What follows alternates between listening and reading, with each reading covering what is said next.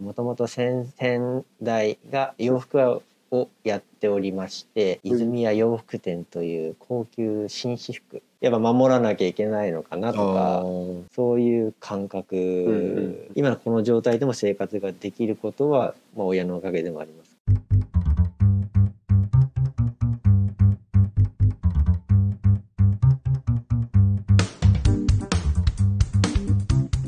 キャストプレゼンツ一仕事図鑑。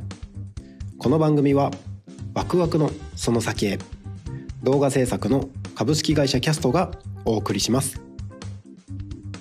皆さんこんにちは。タコ一仕事図鑑のお時間です。本日お伺いさせていただいたのは泉谷ベーカリーの山大樹さんです。よろしくお願いします。よろしくお願いします。自己紹介をお願いします。はい。タコバチ泉谷ベーカリー4代目平山大樹と申します。よろしくお願いします。お。願いします。えっと泉谷ベーカリーさんについて教えてください。えー、泉谷ベーカリーの歴史をちょっと話しますと、えー、もともと先々代が洋服屋をやっておりまして、洋服屋ですか？はい、泉谷洋服店という高級紳士服、えー、紳士服のお店を店に構えてて、はい。それがおひいじいさんの代ですね。そこからお店の前の通りがはい。一方通行になるだとか、高校にどんどん人が多くなってきたとか、うんうん。そういった点も踏まえて飲食店。でまあちょっと話の正確性はわからないですけど知り合いづてで山崎製パンの知り合いがいると。はい。山崎製パンがまだ大きくなる前の段階。その段階で知り合いがいらっしゃったので山崎製パンのパンを小売りする仕入れて小売りするお店。なるほど。だからその当初はやうーん泉谷洋服店とはい。パン屋。おう。2つ、そうだったんですね。そういう時代が一時期あったと聞いてます。え。ー、もう最初からパン屋さんだと思ってました。まあちょっとね近くの昔のことを知ってる人たちはそう泉谷洋服店が昔あってうんうん。泉谷パン屋泉谷パン屋になって、うんうんうん山崎製パンを販売し始めてうん。その山崎製パンを販売することから今度材料なんかを仕入れてうんうん。製造からやり始める。ことが50年前に始まった。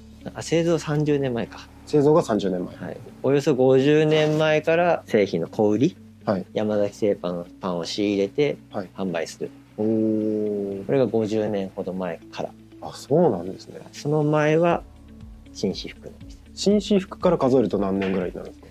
うーんちょっと正確にはわからないんですけれどもね。おじいさんの上の代。うんうんうん。ひいおじいさん、はい。100年ぐらいまでいきますうんどうなん、うん、僕も今言ってそこから上は聞いたことがないので、うん、それぐらい長いってことですようん、ね、自分よりもしかしたらあの町内の先輩方の方が知ってる可能性は高い。です、うん。うんなるほどなるほど。ありがとうございます。今は泉谷ベーカリーとして製造の方で行ってるということでその中で大樹さんは主にどんな仕事を？基本的にはまあ製造の補助だったり、うんうん。えー製造してから梱包して仕分けして納品する。そこら辺の全体的な補助あと配達。あとは、まあ、事務仕事はうんうんうん。少しだけ、少しだけ。はい。とかまあ打ち合わせとか。そういった、まあはっきりこれっていう感じではないですけど、うんうんうん。なんかバランスよくうんうん。やってる感じです、ああそうなんですね。どこのお店に行っても泉谷ベーカリーさんのパンを売ってる感覚が僕としてはあるんですけどはい。結構本当いろんなところありますよね。納品して販売する、はい。そこから材料なんかを仕入れて販売するのが始まったのがうん30ちょい前、うんうんうん。その時ははい。まだ全然そんなに売れてるっていう状況じゃなかったみたいな。むしろ売れてない方、ああそうなんですね。はい、売れてない方でその頃っていうのは、はい。まだ道の駅がはい。なかった。おー。そう道の駅関連がどこの町にもなかって、はいはい。世の中のはい。流れ、うんうん自分たちが作ってて売れないけど、はい。世の中の流れ的にはい。道の駅とかがそういうのを作られ始めた。うんうんうん。その時にちょうど収めさせてもらって、はい。パンをはい。広めることというか、はい。知ってもらうことができてあそその営業がすごかったのがうちのおばあさん安子さん今ここにあるはい。ぶどうがたくさん入ったぶどうパンを、うんこういうのがあるんですよ。朝から晩まではい。タコ道の駅の店頭に立って朝から夜中まで。へえ。そういったことがあっていろいろ広まってうんううんちでもおろしませんか、うちでもおろしませんかっていううんこの道の駅が、はい。なんだかそういうので作られるタイミングで大体同じような感じになってくると思うんですけど、うんうんうん。それで話をもらってはい。どんどん増えていったへですね。えじゃあその時の、まあ、営業活動というか相当大きかったんですね。と思いますね。安子さんの影響。あとはうちの父親もそれをずっと製造し続ける、うんうんうん。製造し続けるっていうのがめちゃめちゃそれも大変だと思うので。確かにそうですよね。営業してもうん、作ってなければ。そうなんですようねんでそこのねこう2つの馬力がはい。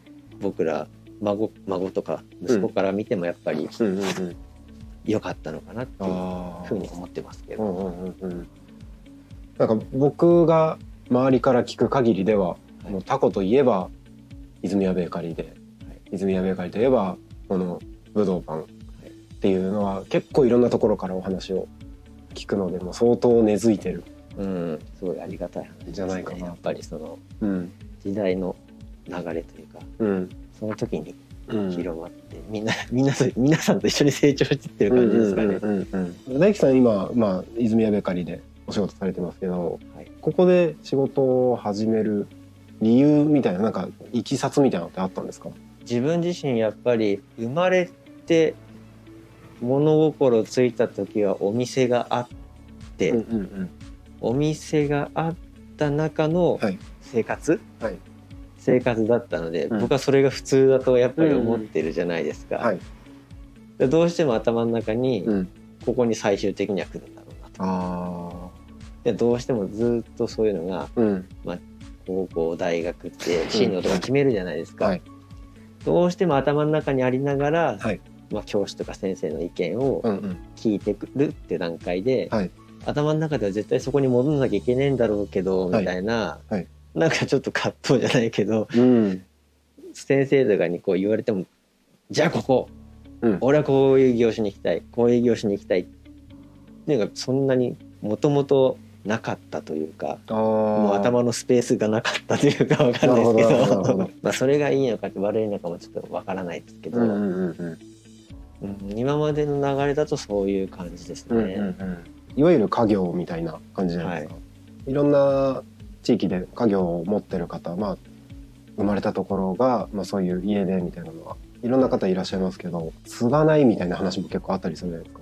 はい、つまあいろんな方いると思うんですけど、まあ、そこはいずれここに落ち着くんだろうなっていうのがもうずっと頭の中にあった。そうですね。土地の話だとかあ建物の話だとか、うん、株の話とか、いろいろありますよね。ね、そういうのがどうしてもはい生活してる中で入ってくうるんで、んうんうんうん、そうですよね。そうそうそう。そうなると、はい。やっぱ守らなきゃいけないのかなとかそういうつもりはなかったと思うんですけどね、うん。うん上の人からしたら。うん。どうしても入ってくるから、うん。うちには土地があるんだなうんうん、まあ、聞こえますよね。守んなきゃいけねえんだろうなとか、うんうんそういう感うんうん覚がやっぱちっちゃい頃からあるんで、あ多分それがもうそーうんうん。抜け,、抜けないというかわかんないですけどね、うんうんうん。もう染みついてるというか。そうそうなるほどなるほど。ちなみにもし今の仕事してなかったらはい。どんな仕事をしてみたかったなとかっていう妄想はありますか？捉え方によってちょっとはい。あれかもしれないですけど、はい。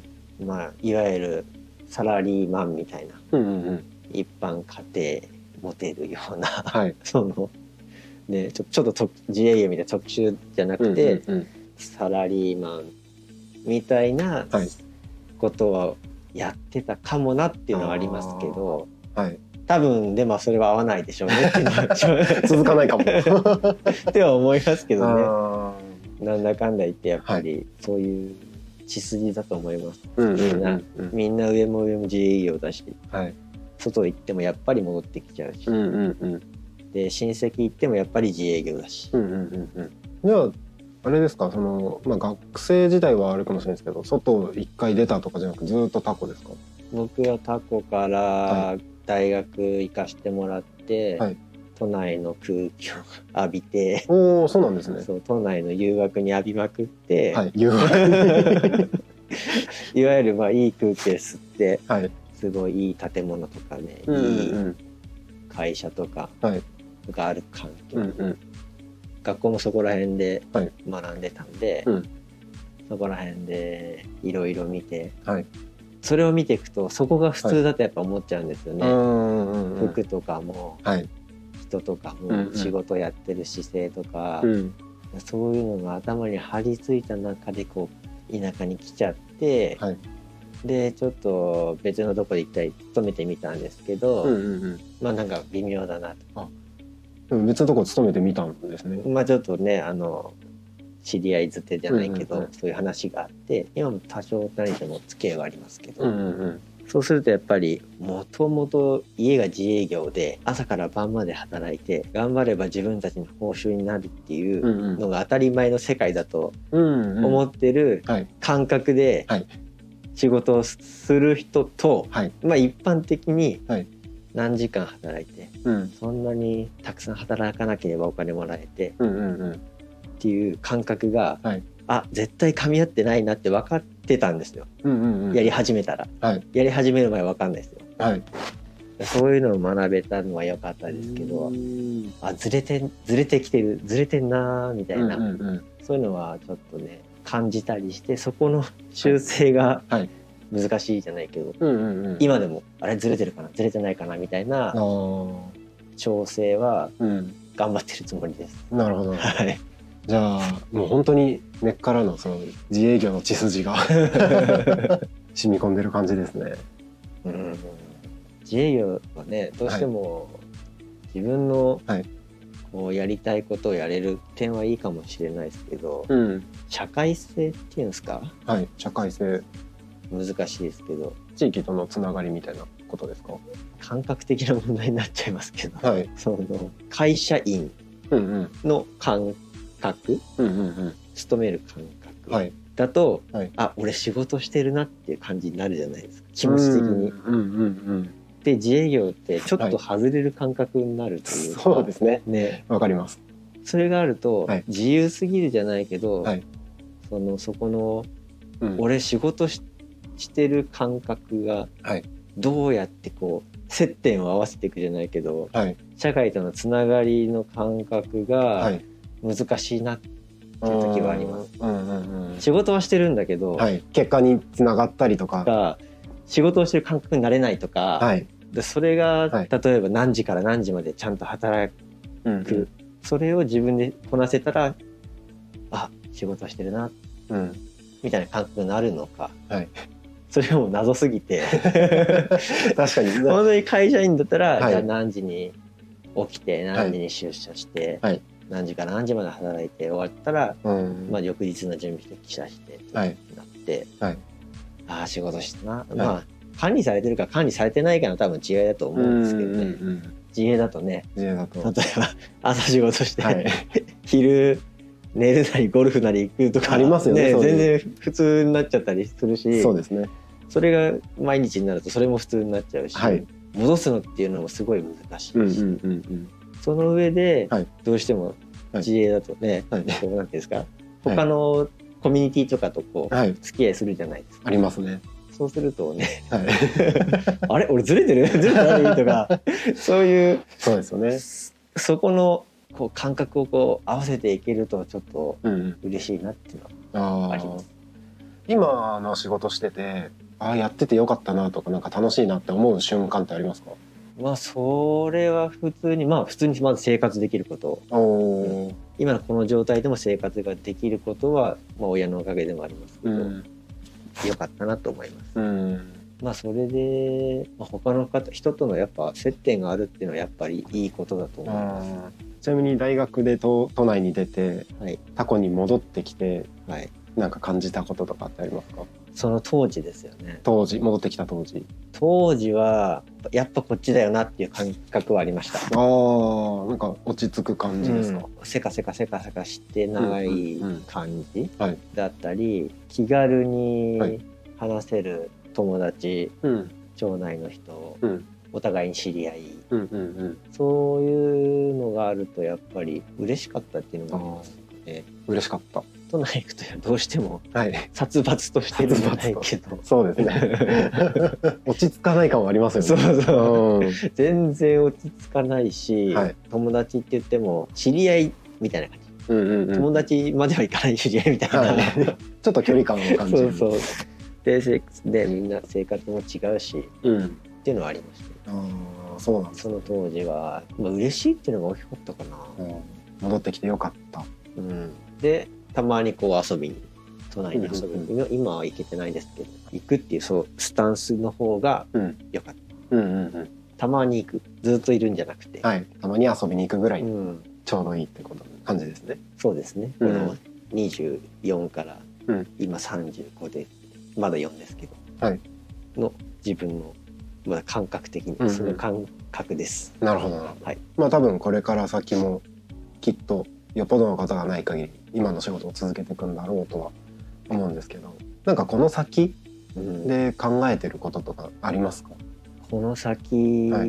まあちょっとはっきりとはね未来のことだからなんだけど、まあどうしても町がはい発展する、はい。圏央道ができるうんうんうん。第三滑走路ができる、はい。3年後5年後10年後もうそれが最初で最後のもう町のチャンスで、あーまあ、町が豊かになればね、うん。自分たちも嬉し地元だし、うんうん商売やってるし地域の人も嬉しいし自分も嬉しくなれるからうん。うんこの先っていうとやっぱ3年5年うん。でどこまで頑張れるかじゃないけどチャンスだと思えたことをうん。パッとつかめるはい。ようなうんセンサーを働かせたいですよね。うんうんうん。この3年5年でその先の50年100年っていうのがか決まる可能性はすごい高いわけじゃないですか。はい。だからそれが目の前にうん。来始めてるっていうことにうん。やっぱどうしても気づかないといけないし、うんうんでもそれチャンスが目の前にあるっていうのに気づくのって難しい、はい。絶対僕もつかめてるかわからないし、はい。そこをねいろんな話があった時につかめるかどうかつかむべきなのかどうかうん。それをやってた果てに今より生活がうん。自分も豊か周りも豊かになればいいかなとかありますけど、うんうんうん。それで言っても40歳。40歳。40歳。そうですね。もう半分終わってます人生が。そうですね。大体半分ぐらいですよね。でやっぱそこら辺までが中盤人生中盤。何かしらの判断の勝負どころになるだろううんし、うんうん。そのは判断の勝負どころではい。3つの大きなうん進展町の進展が確実に起きるっていう、まあ、そういうタイミングにいるっていうのはすごいありがたいなって思えるし不思議な縁を感じますね。ああいい時代に生きてる感じですね。そうかもしれないです。その先の先に、うん、うん。時代が変わっていく時代にジャストたどり、ちょうどちょんと乗ってる感じが、そうですよね。うん、そういう感じはうんうん。あるけどそれがなかったらダメですね、うん。うんそこ自分の力だけじゃ無理だしうんうん。家族の力だけでも無理だし、はい。うん、巡り合わせっていうんですかね。うんうんうんあの先輩方もね素晴らしい人が多いしそういうふうに盛り上げようっていう先輩方もたくさんいらっしゃるしいい場所にいると思います。あな例えあ方が分かんないですけど。うんうんいいい場所、い場所。うん、立地的にもはい。年代の立ち位置的にも、うんうんうんうん高松の発展するかしないかわからない、成長するか成長しないのかみたいな、立ち位置的にも、はい。なんか絶妙なとこにいる気はしますけどはい。先のことはわからない。一日一日、確実に起こることをちゃんとやるしかない。あんまりこう20代の頃は大きな夢とか、うん。ね、やっぱなんかや成し遂げたいっていうのはあるじゃないですか。はいもう別にそういうのも なんかよくわからないというか地に足をつけるべきなのかどうするべきなのか、はい。まあちょっとな多分この世代は絶対悩む時代、そうですね。世代はい。いろいろやっ年ぱ的にも。ターニングポイントになるですもんね。時期ですよね。だからまあはっきりとは言えないんで、はい。僕も迷ってます、うんうんうんうん。悩んで迷って。うん。けどいいポジション、うん。いい立ち位置にいてるなとはそういうのはあります。楽しめそうですねこれから。いろいろんな意味で。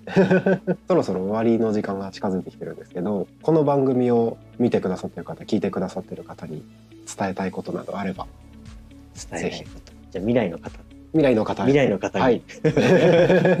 まあ僕かっこつけるわけじゃないですけど高校大学と陸上やっててその教師先生からよく言われてたのは、はい。チャンスの女神様は後ろ髪がないんだぞとうんうんうんうん。こう過ぎていく中で、はい。後ろ髪がないから過ぎたら絶対つかめないだぞ、ああ掴む掴む髪がないですね。そう。うんうん。だからもうさっきの話じゃない。つかめる時があったらつかみに行けよと、うん。それがもう僕の恩師の教えであって、はい。まあ、今でも頭に残ったりはしてますけど、うんうんうん皆さん僕らも頑張ってつかみに行きますので皆さんもぜひそういうチャンスの女神様がいたと思ったらぜひつかみに行くような姿勢とそれをつかみ続ける努力を惜しまずに頑張ってください。以上です。素敵なコメントありがとうございます。それではタコ一仕事図鑑今回は泉谷ベーカリー平山大樹さんにお話をお伺いしてきました。平山さんありがとうございました。ありがとうございました